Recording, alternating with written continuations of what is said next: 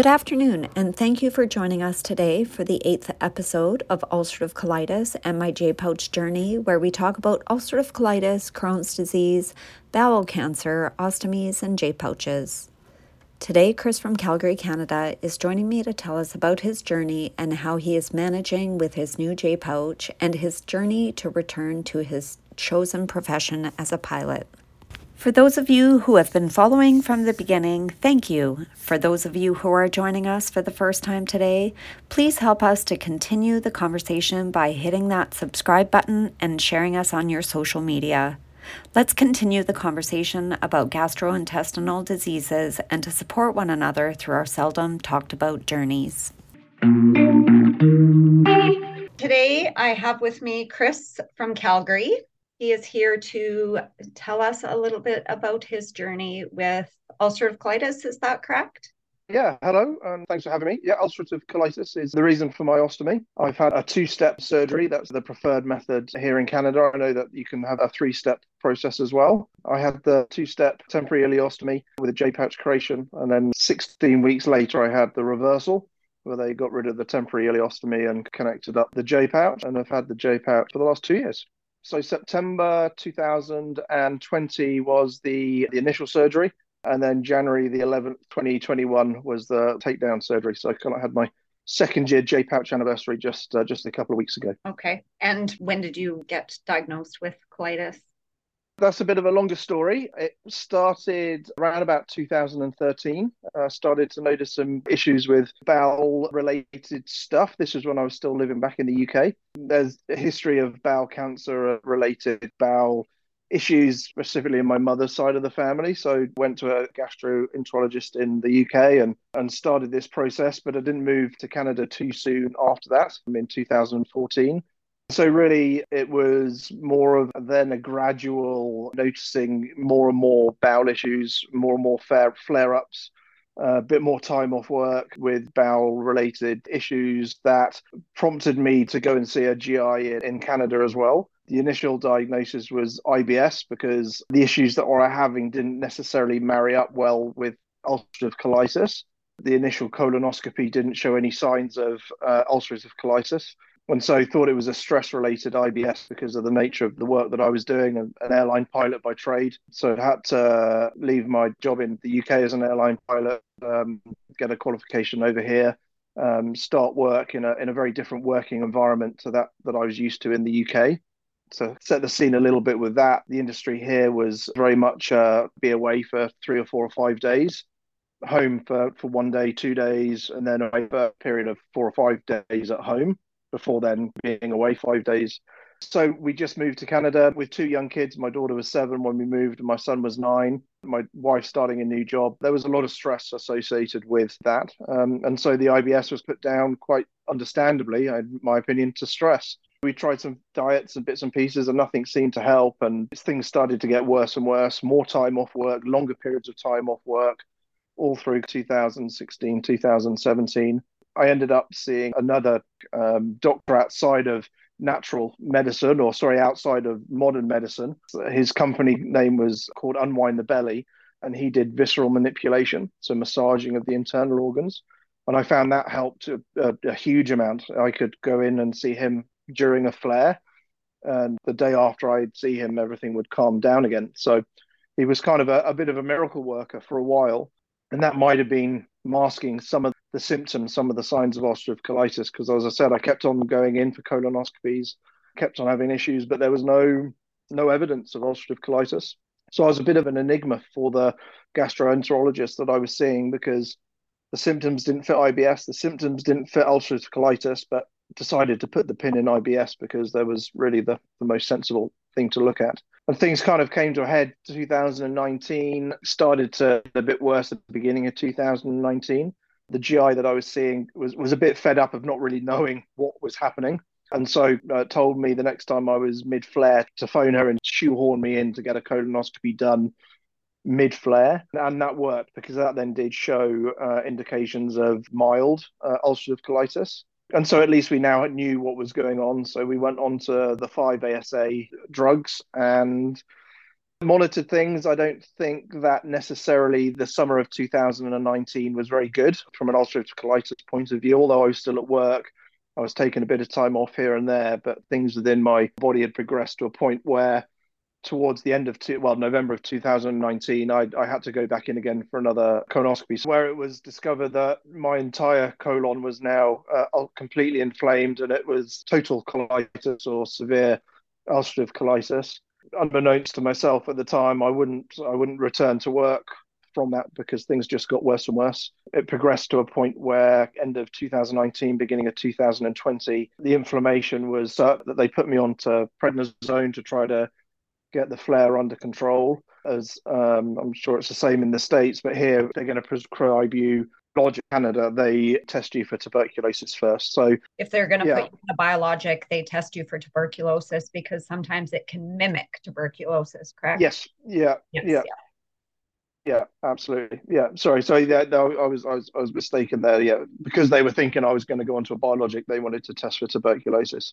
But because I tested positive, I at some point somewhere in my travels, I'd come across somebody with tuberculosis, and so I was now carrying the gene or whatever it is inside me, the virus, and that they had to shut that down. So they put me onto a, on a drug called rifampin, which does a very good job of clamping down and isolating and imprisoning the tuberculosis virus. But in the process, the drug rifampin halves the effects of any other medication that you're on. So whilst they were trying to treat me with the prednisone to keep the inflammation under control, the rifampin was halving the effect of that prednisone. The prednisone wasn't really working anyway, and I was I had a, a big issue with anal fissures at the time. Don't recommend one of those with ulcerative colitis. I was having 20 to 30 bowel movements a day with a fissure was not a pleasant experience. And ultimately, they they to try and get this inflammation under control, they put me into hospital for eight days in March of, of 2020, which is just when COVID was starting to get really serious around the world. And I, I, think by that time I was on 180 milligrams of prednisone twice a day, which is just a ridiculously high amount of prednisone to be uh, given. But that, with the effect of the rifampin halving the effect of the prednisone, it was what they deemed acceptable and there was a little bit of improvement, but not a huge amount. But because COVID was uh, was ramping up, the hospitals were ramping up to start to receive COVID patients. So I kind of got kicked out of hospital because of COVID and started down a road with various biologics, uh, Xeljanz, tofacitinib. Oh, I can't, off the top of my head, I can't think of some of the other biologics that they use. Remicade, I think we tried. And what's the what's the one that they they normally try for? Humira. Humira, yep, tried Humira, but all of them, I you know, having taken the took the loading doses, nothing really seemed to help. The new gastroenterologist I was with wanted to be quite aggressive. So as soon as one biologic didn't seem to be working, we'd move on to another one. And by the end, we were we were ta- I was taking two biologics at the same time um, to see if that would help. But by September of 2020, the writing was on the wall. The prednisone certainly hadn't helped. The biologics hadn't helped, and so surgery was the logical conclusion or the logical option, really. And so was given the option of a three or a two stage procedure. But as I said, in Canada, they prefer the two stage procedure. Um, that that was kind of that, unfortunately. So you had your surgery two years ago, and you were able to go back to work after that. No, I took a day off work in November of 2019 to get my colonoscopy done. Albeit I wasn't feeling well at the time, so there was no expectation that I was really going to go back necessarily the next day. I was thinking of taking a couple of days off work, but things just progressed and it got worse and worse. And from November 2019 till last week, I was off work. So complicated by the nature of the work of an airline pilot, in so much that you know, I fatigue is an issue for sure. I found that to be an issue that I've struggled with since I've had the surgery, along with you know hydration obviously being a, being an issue as well. And hydration and uh, fatigue are linked to each other. And the nature of being an airline pilot is fatigue. That's just the it's the nature of the job. The airline industry is grueling on its pilots. Long haul pilots are, are dealing with lots of time change, time zone changes, and jet lag whereas short haul pilots, which is the type of flying that I was doing within Canada, are lots of long multi-sector days. So you might do four or five, six different flights in a day. Uh, you might work for 12 hours, have nine or 10 hours rest, and then do another 12 hours, 13 hour day. And they can do that for five, six days on a row. So the nature of the job is fatiguing as well. And one of the things you don't necessarily want as a passenger is a fatigued airline pilot. No, um, you do not. so that was one of the issues, exactly. One of the other issues I've suffered with is the dreaded butt burn. One of the main things I've found to help that is a bidet. Got a, a bidet fitted to my washroom here at home, but I also carry with me a portable bidet which is fantastic for when you're out and about. But unfortunately, the plane that I fly on doesn't actually have any running water. The fatigue issue, the hydration issue, the lack of running water, hygiene issue on the aircraft meant that really returning to work, there was a lot of obstacles to it. Started last Monday on a part time basis and struggling along to, to see how that's now going to work out. For me personally, it was a struggle not to necessarily leave work, but to stop work through no choice of my own. I struggled with with that identity piece of going through the short-term disability, then long-term disability, being really quite ill, having been forced to stop work.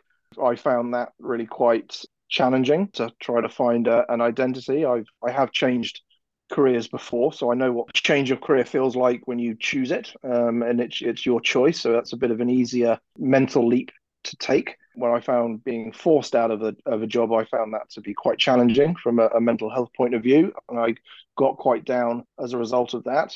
But I found being part of the Ostomy Society of Canada and specifically the Calgary Ostomy Society helped in being able to talk to other people and know that there are other people out there going through what you're going through and sharing their experiences and whatnot.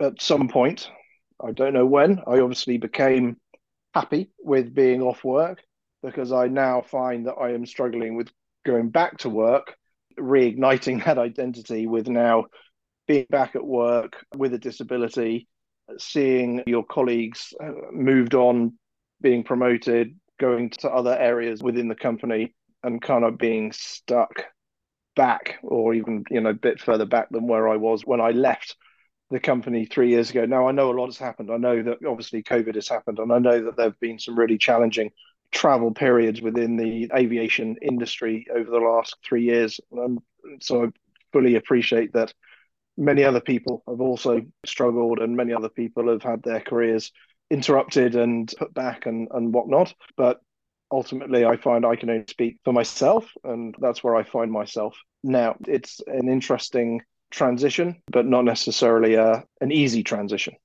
Are they willing or have they decided to accommodate you in any way so that you're not doing the grueling five days away and and I am um, yeah, I'm very, very lucky in so much that prior to going off work, I was actually for want of a better way of putting it a management pilot. So I, I spent quite a lot of time in office, I would create ground schools for pilots. I would create and follow up on reports for the, the safety aspect, the safety side of the company.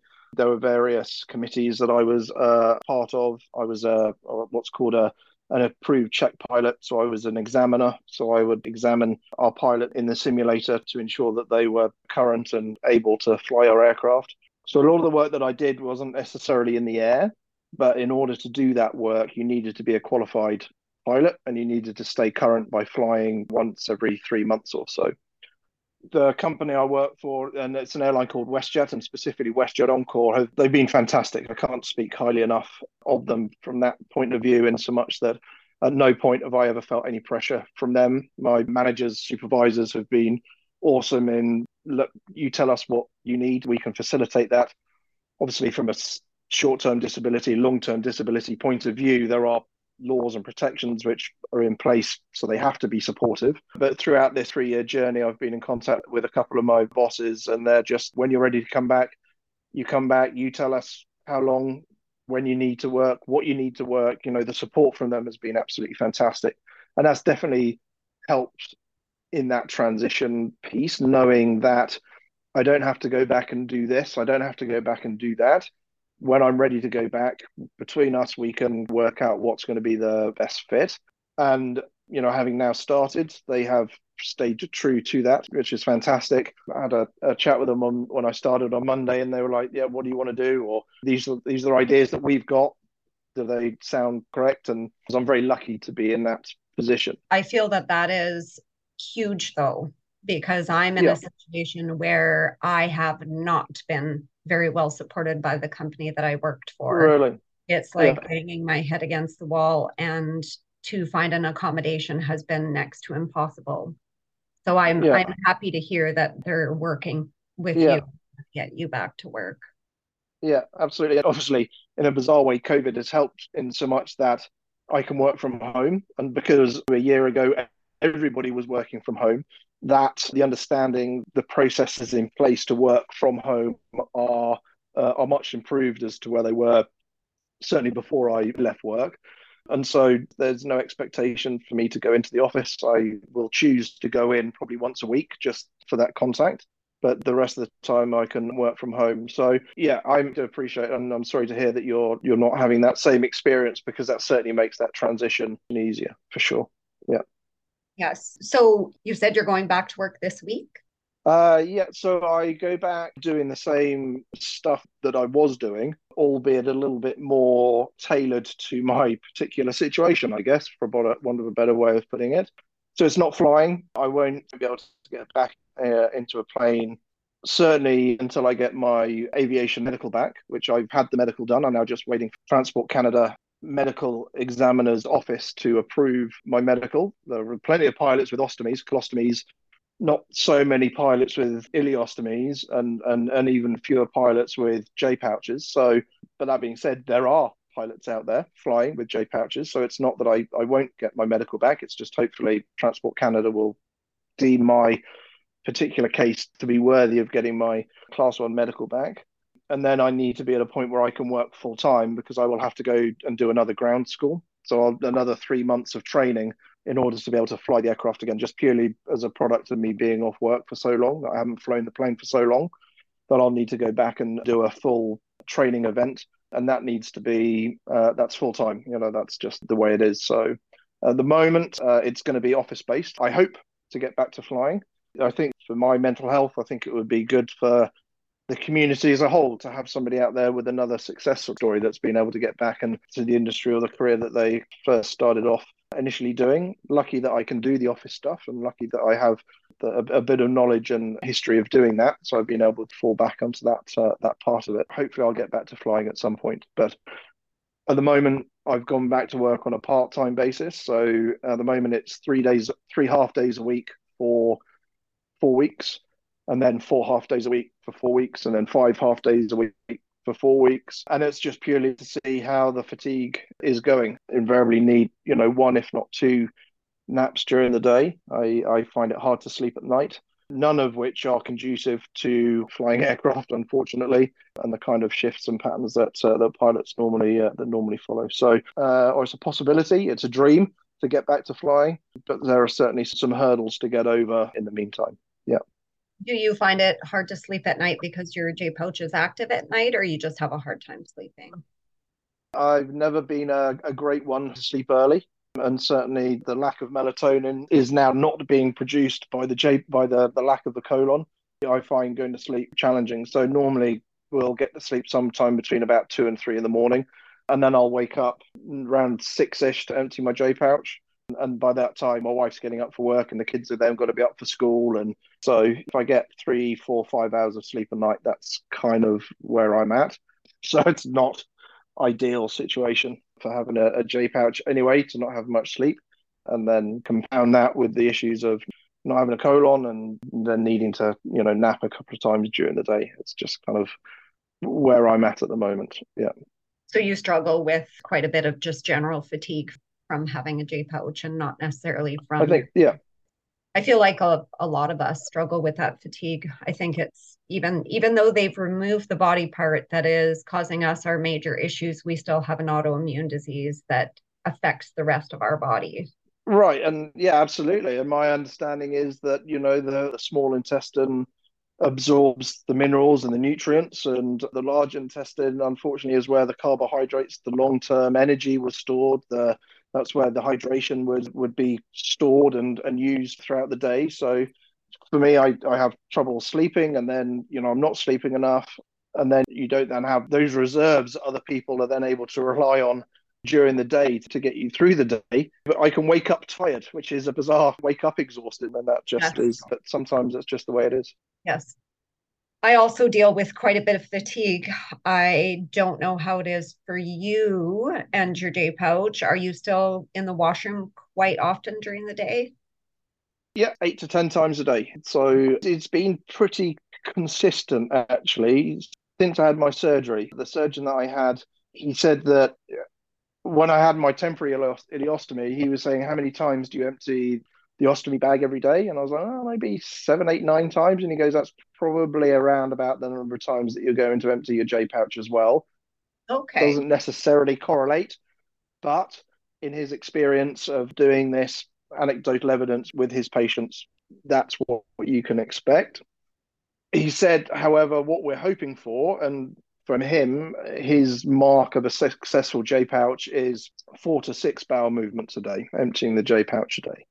So that's what I was hoping for. But pretty much since day one, it's been around eight to 12 times a day, has probably depending on how much I've had to drink, how much I've had, what type of food I've eaten, the stress levels that definitely helps. Again um, i uh, more the more stressed i am the more times i'll see my j pouch. That's just the, the way it is. So hope early on that it would reduce from you know 10 times to 8 times to 6 times to maybe 4 times a day but it's just never transpired that way unfortunately i'm also in the washroom still and i've had my j pouch for 17 years about 8 to 15 times a day wow yeah yeah. Yeah. And with a lot of other people that I've chatted with, it seems to be the norm. Do you take anything during the day to decrease your bathroom visits, like Lomotil? Uh, I've tried. So quite early on, I tried the, the Metamucil and going down that kind of road.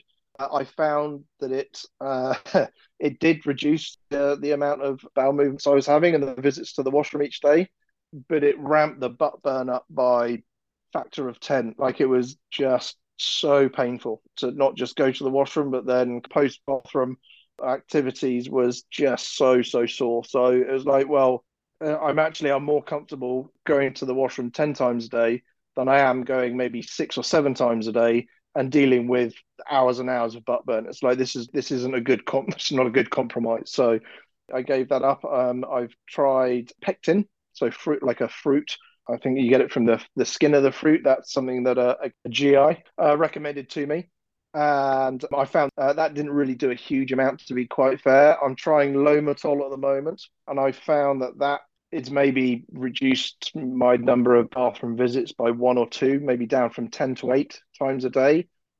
But it leaves me feeling like I permanently need to empty my J pouch. It feels like there's something almost squeezing on what's left of any intestines that I have and it just leaves me feeling quite uncomfortable. It's not painful or anything like that. It's just an uncomfortable, constant feeling of uncomfortableness. So I think I'm going to stop taking that. And then I think the next thing that the doctor wants to try me on is a painkiller. I tried the Lomotil as, as well and was just talking with somebody this morning and a couple of days ago about that exact feeling you're talking about. I can't do the Lomotil right. because it makes me feel worse than if I'm in the washroom yeah during the yeah. day. So it's very interesting to, yeah. see that. Yeah, it's a weird, and I find it very strange. In England, we've got like discombobulating kind of feeling yeah. of, oh, well, I've just been to the washroom, but I need to go to the washroom, but I don't feel like I need to go to the washroom, but it feels like something's putting pressure on. Yeah, it's very, uh, very strange. So the surgeon prescribed Tylenol 3, which worked really well at night to stop me going to the washroom at night. But they don't recommend you take that for longer than a month or two and for the life of me, I can't remember what the other it's, I, Tylenol, caffeine. I can't remember what else the other well, no, drug that is in Tylenol three. But anyway, that's There's that. They'll they'll give that codeine. Thank There's you. Codeine, that's yeah. what I was looking for. The worry I think with codeine as well is that it can cause constipation, and to be honest, I don't know how it would be without a colon. Whether it would be the same impact. I've not heard much about people taking codeine, so I'm, I'm not sure. I'm also not sure if that would impact the operating heavy machinery side of things. Because if you're on Tylenol 3, they say don't operate heavy machinery like driving or flying planes or whatever. So whether that would have a, an impact in the future, I'm not too sure. So, from a, a, mental health point of view, I failed so many medicines now. I've prednisone didn't work. The biologics haven't worked. Metamucil hasn't worked. Pectin hasn't worked. Lomotil hasn't worked. Internally, my own expectation is fairly low for these things to work. So I don't I don't know if that is having a a negative influence when I take them because I'm expecting them to fail, or if it's just unfortunately for some reason I have a system which these things don't help a huge amount. There's been an awful lot of things in the last three or four years that have we've tried, gone out on a limb, changed lifestyles, changed habits in order to see if there's any kind of help and they've all gone by the wayside one after the other, unfortunately. So, yeah, we'll uh, we'll see if we'll see if codeine works.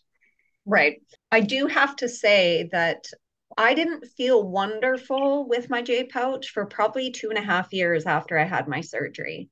And then I felt well enough. Interesting. Yeah. I felt well enough by the time I was 39 to actually go to nursing school at 39 years right. old after having my surgery. Yeah and then it seemed to be once I started nursing that my health started to fail again. It was just, and I right. feel like it had a lot to do with, you know, whether I got enough sleep at night. I'm generally in the washroom two to four times every night. I'm awoken from my sleep and in the washroom. And so then I had to be awake by 6:30 so my J pouch could do its thing. So I could be out of the house by yeah. 8:30. And then um, so now that I'm not currently working, I feel that I have more energy. I'm able to get that sleep in the morning if I don't get it in the middle of the night. My J pouch definitely is less angry and my body feels healthier. However, two years out of surgery, there there was no chance that I would have been able to work full time.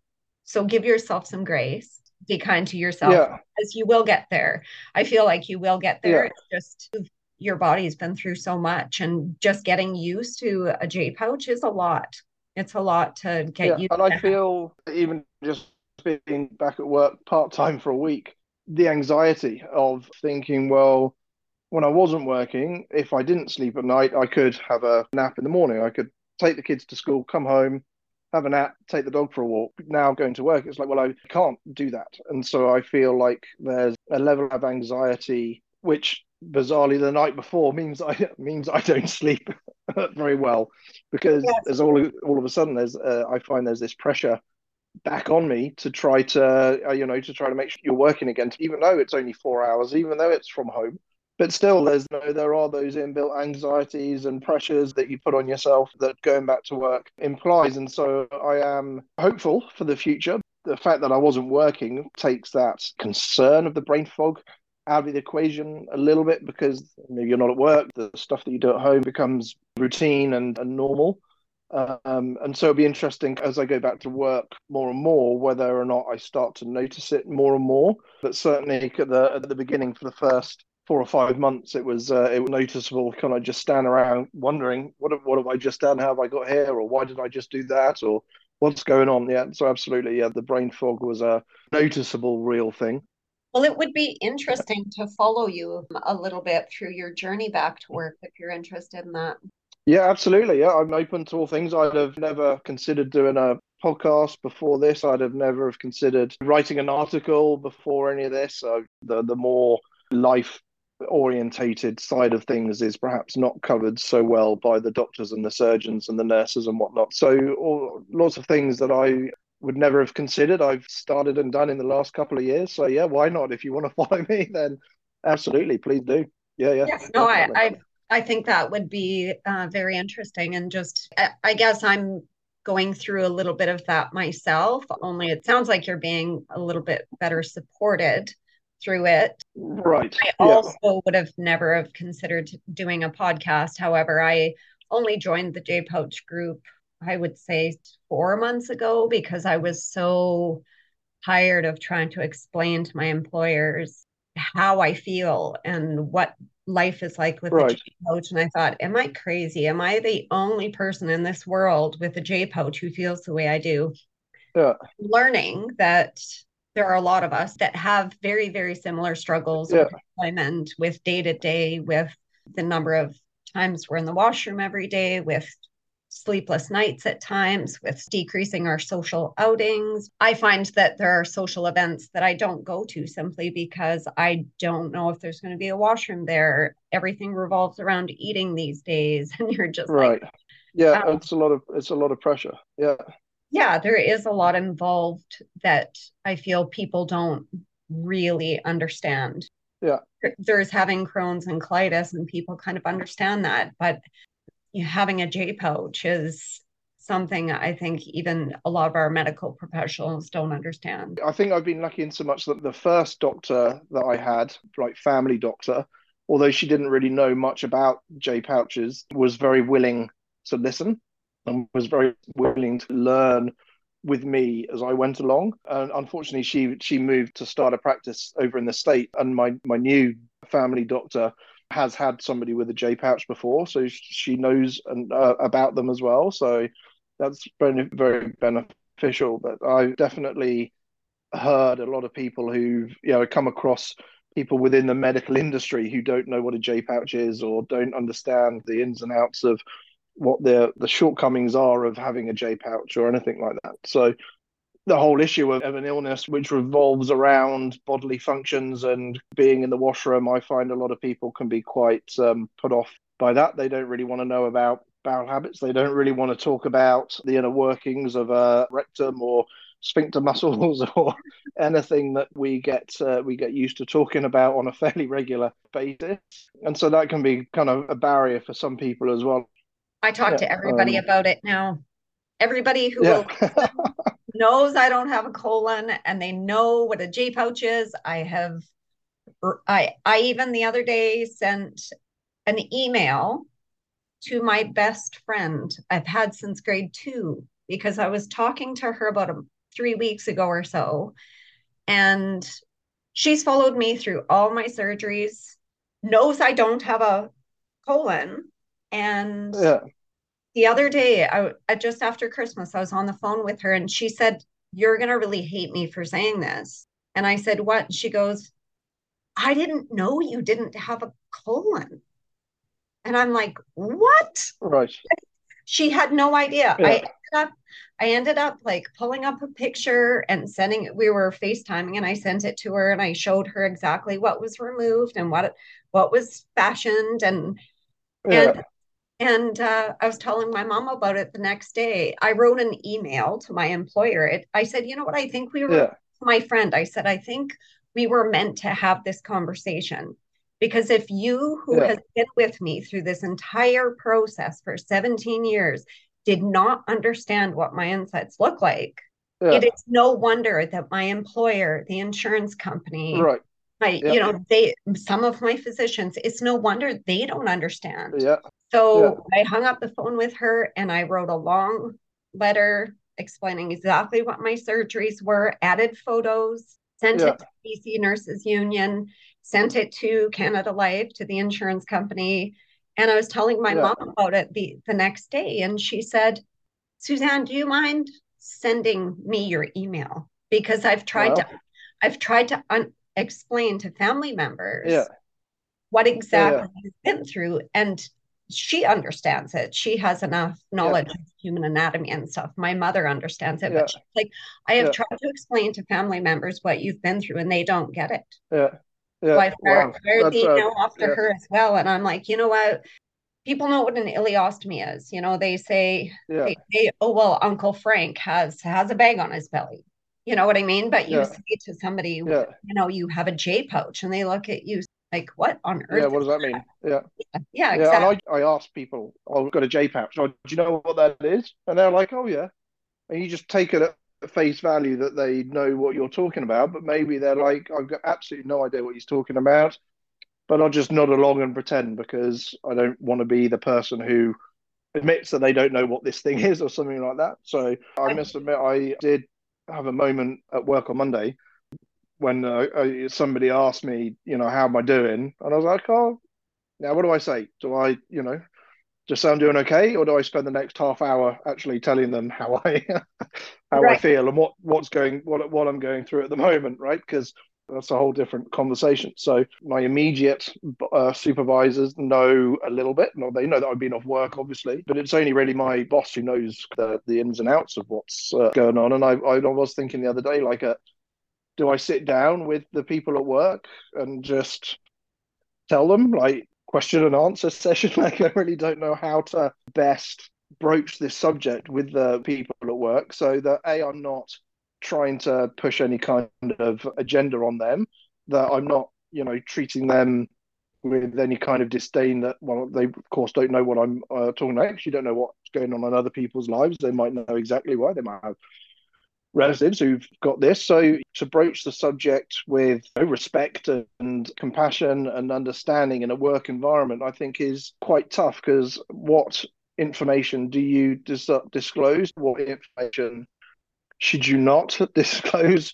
You know, I'm uh, I'm pretty open. I don't mind telling people exactly what's going on, but I don't know if that is necessarily suitable to talk about in a workplace. But I also don't want to be in that position where nobody knows what's going on because I don't think that's fair either. It's quite a delicate topic to broach uh, at work. I don't know, maybe an email is a good idea and, and well done for, for, for sending it. I do feel that they just didn't understand. Kind of opened my eyes to the fact that, like you said to somebody, well, well I have a J pouch, and they kind of went, Do you know what that is? Yeah. I feel like a lot of people yeah.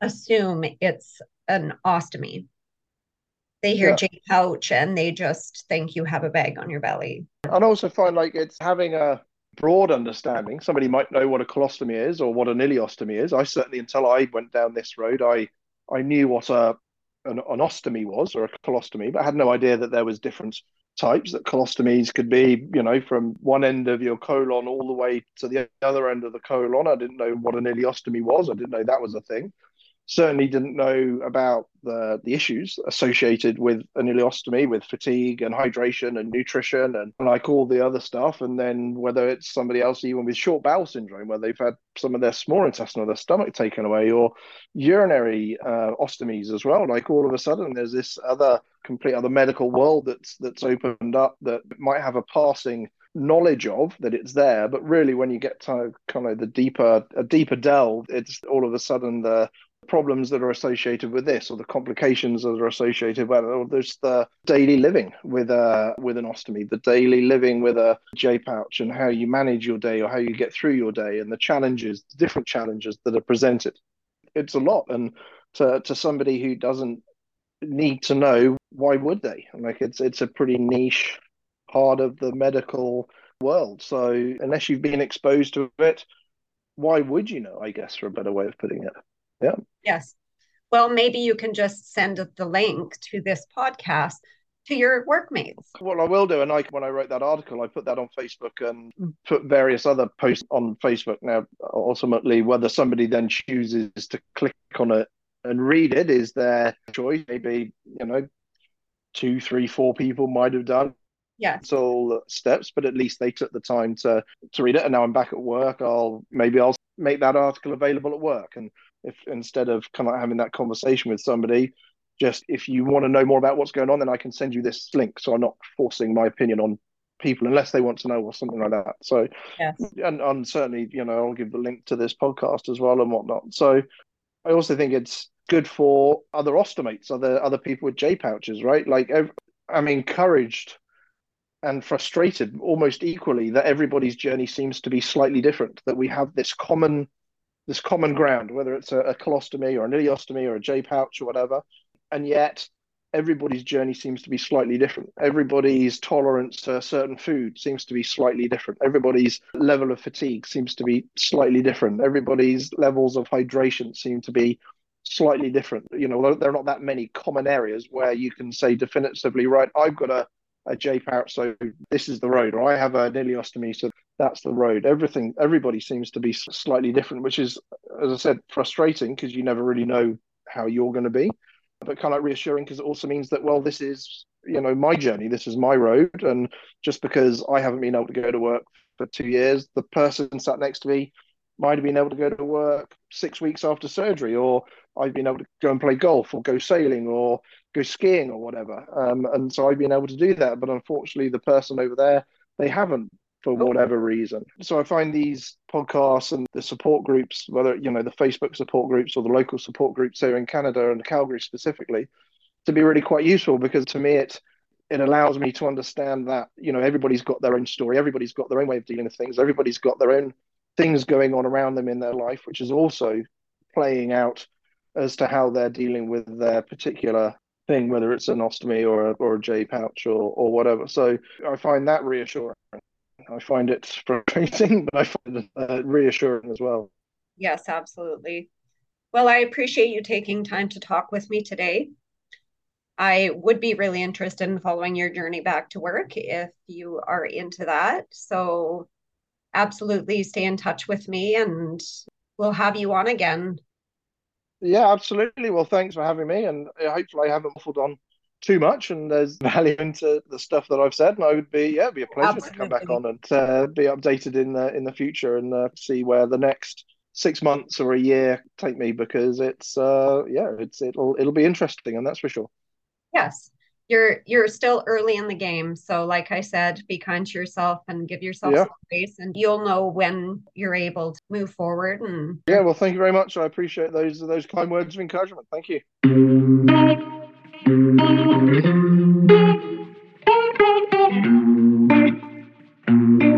you.